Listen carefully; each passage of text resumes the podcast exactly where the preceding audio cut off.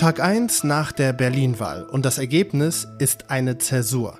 Mit über 28 Prozent holt die Berliner CDU ihr bestes Ergebnis seit über 20 Jahren. Was aber vielleicht gar nichts an den Machtverhältnissen in der Hauptstadt ändert. Was diese Wahl über das Wählen an sich aussagt, darüber sprechen wir gleich. Und wir bleiben noch bei der CDU. Die Partei hat ein Ausschlussverfahren gegen Hans-Georg Maaßen eingeleitet. Wie das funktioniert und wie aussichtsreich das ist, das hören wir gleich. Und damit herzlich willkommen zum Update von Was jetzt, dem Nachrichtenpodcast von Zeit Online. Es ist Montag, der 13. Februar. Mein Name ist Roland Judin und Redaktionsschluss für diesen Podcast ist 16 Uhr. Rund 10 Prozentpunkte Vorsprung hat die CDU auf die zweitstärkste Partei. Mit anderen Worten, die Konservativen haben eindeutig die Wahl zum Berliner Abgeordnetenhaus gewonnen. Trotzdem würde es rechnerisch für eine Fortsetzung der rot-grün-roten Koalition reichen. Über mögliche Bündnisse und wer mit wem könnte, darüber haben wir schon ausführlich im Podcast gesprochen. Und an dieser Stelle empfehle ich Ihnen auch nochmal die Folge von heute Morgen zur Berlin-Wahl. Wir wollten aber wissen, ob reine Mathematik den Willen der WählerInnen widerspiegelt oder welche Faktoren zur Koalitionsbildung noch entscheidend sind. Lenz Jakobsen, Politikredakteur von Zeit Online, hat mir das dazu erzählt. Reine Mathematik klingt so abfällig, dabei ist das doch eigentlich das Prinzip demokratischer Wahlen, dass äh, jede Stimme gleich viel zählen soll, zählen muss und äh, nicht etwa wie jetzt in diesem Beispiel die Stimmen der CDU-Wähler irgendwie mehr, nur weil sie auf Platz 1 liegen. Es gab übrigens in Deutschland sogar Bundeskanzler, nämlich Helmut Schmidt und Willy Brandt, die regiert haben in einem Bündnis, obwohl sie selbst gar nicht der stärksten Partei angehörten. Also äh, das geht schon, aber natürlich besteht Politik auf der anderen Seite auch aus Stimmungen. Da hast du schon recht. Umfragen zeigen ja auch, dass die Berlinerinnen und Berliner mit dieser Koalition sehr unzufrieden sind, dass sie explizit versucht haben, diesen Senat abzuwählen. Und das würde es natürlich der SPD, den Grünen und den Linken, selbst wenn sie wieder regieren sollten, zusammen, was ja noch völlig unklar ist, sehr schwer machen, irgendwie für einen positiven Aufbruch äh, zu stehen, so einen Aufbruch zu inszenieren. Die Koalition wäre also natürlich geschwächt, wenn sie weitermacht, obwohl die CDU so stark dazu gewonnen hat. Abgesehen von den Machtoptionen der CDU geht es auch um die große Frage, wer ist Zweiter?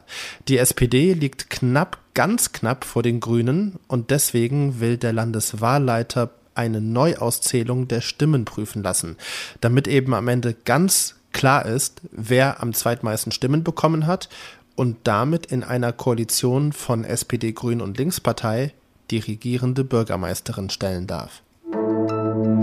Lange hat es sich angedeutet, doch jetzt ist es beschlossen. Hans-Georg Maaßen, ehemaliger Chef des Verfassungsschutzes, soll die CDU verlassen. Das hat CDU-Vorsitzender Friedrich Merz heute dazu gesagt. Wir haben heute äh, dann einstimmig beschlossen, ein Parteiausschlussverfahren einzuleiten gegen Herrn Dr. Maaßen. Und äh, Herr Maaßen wird also dann ab sofort auch nicht mehr Mitglied äh, der CDU äh, Deutschlands äh, sein.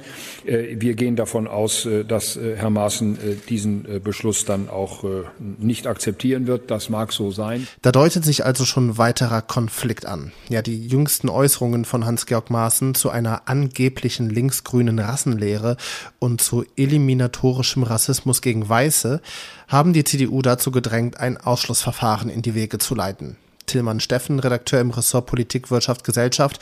Sag mal, was läuft denn da jetzt eigentlich ab, dieses Ausschlussverfahren? Was passiert jetzt eigentlich? Ja, Roland, der Bundesvorstand hat einen Ausschlussantrag gestellt oder formuliert und beschlossen und den an das zuständige Kreisparteigericht äh, in Erfurt geschickt. Das ist der für Maßen zuständige Bereich in Thüringen. Äh, dieses Gericht wird Maaßen höchstwahrscheinlich ausschließen und äh, Maaßen hat, äh, die CDU rechnet damit, dass Maaßen dagegen vorgehen wird und dann wird dieses Verfahren seinen Weg erst durch die Parteiinstanzen nach oben nehmen und möglicherweise auch vor einem Zivilgericht landen. Was macht denn so ein Ausschlussverfahren eigentlich so heikel? Ja, der Punkt ist, dass es hier einfach um Meinungsfreiheit geht.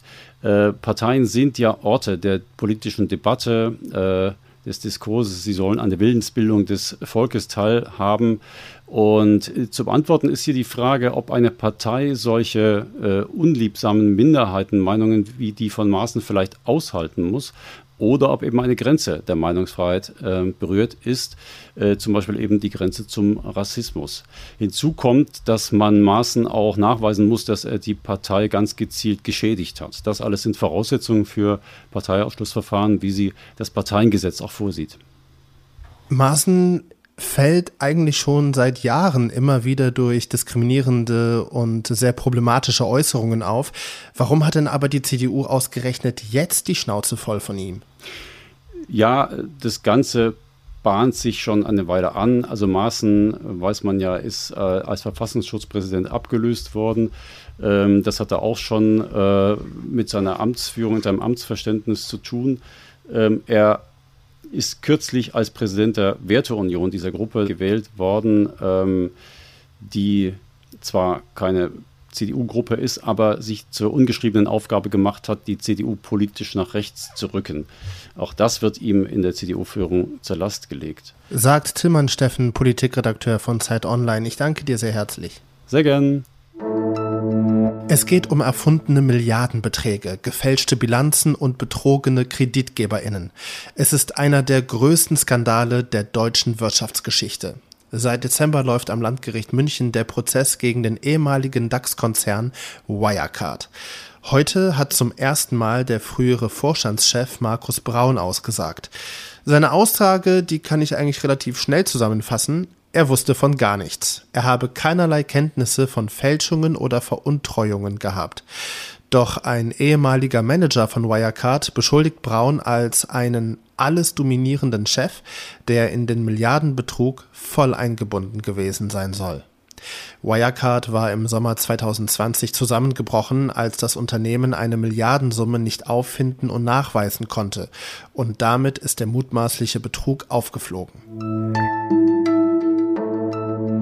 Was noch? Wer schon mal kreativ gearbeitet hat, weiß, wie viel Herzblut in einem Gedicht, einem Song oder auch einem Tanz drin stecken kann. Und wie sehr es einen persönlich verletzt, wenn die eigene kreative Arbeit bewertet, kritisiert oder eventuell sogar komplett verrissen wird. Das kratzt am Ego und ist ein Stich ins Herz. Doch auch die heftigste Kritik ist kein Grund dafür, jemand Scheiße ins Gesicht zu werfen. Das ist einer Journalistin der FAZ widerfahren. Am Rande einer Premiere im Staatsballett Hannover hat der dortige Direktor der FAZ-Kritikerin eine Tüte mit Hundekot durchs Gesicht gezogen, weil die Journalistin eine frühere Inszenierung von ihm scharf kritisiert hatte und deswegen angeblich für Abokündigungen in Hannover verantwortlich gewesen sein soll. Jetzt ermittelt die Polizei gegen den Direktor und der Direktor wurde auch mittlerweile beurlaubt. An dieser Stelle aber auch ganz liebe Grüße an die fehlende Zivilcourage im Staatsballett. Der Vorfall ist nämlich im proppenvollen Foyer passiert und nach dem Kackeangriff ist der Direktor ganz entspannt wieder auf seinen Platz spaziert. Das war das Update von Was jetzt an diesem Montagabend. Morgen früh ist meine Kollegin Elise Landcheck für Sie da. Sie schaut ins Erdbebengebiet und bei ihr geht's um die Arbeit von ehrenamtlichen Bestattern in der Türkei. Sehr interessant. Empfehle ich Ihnen also. Mein Name ist Roland Judin und ich wünsche Ihnen erstmal bis dahin noch einen wunderschönen Montagabend.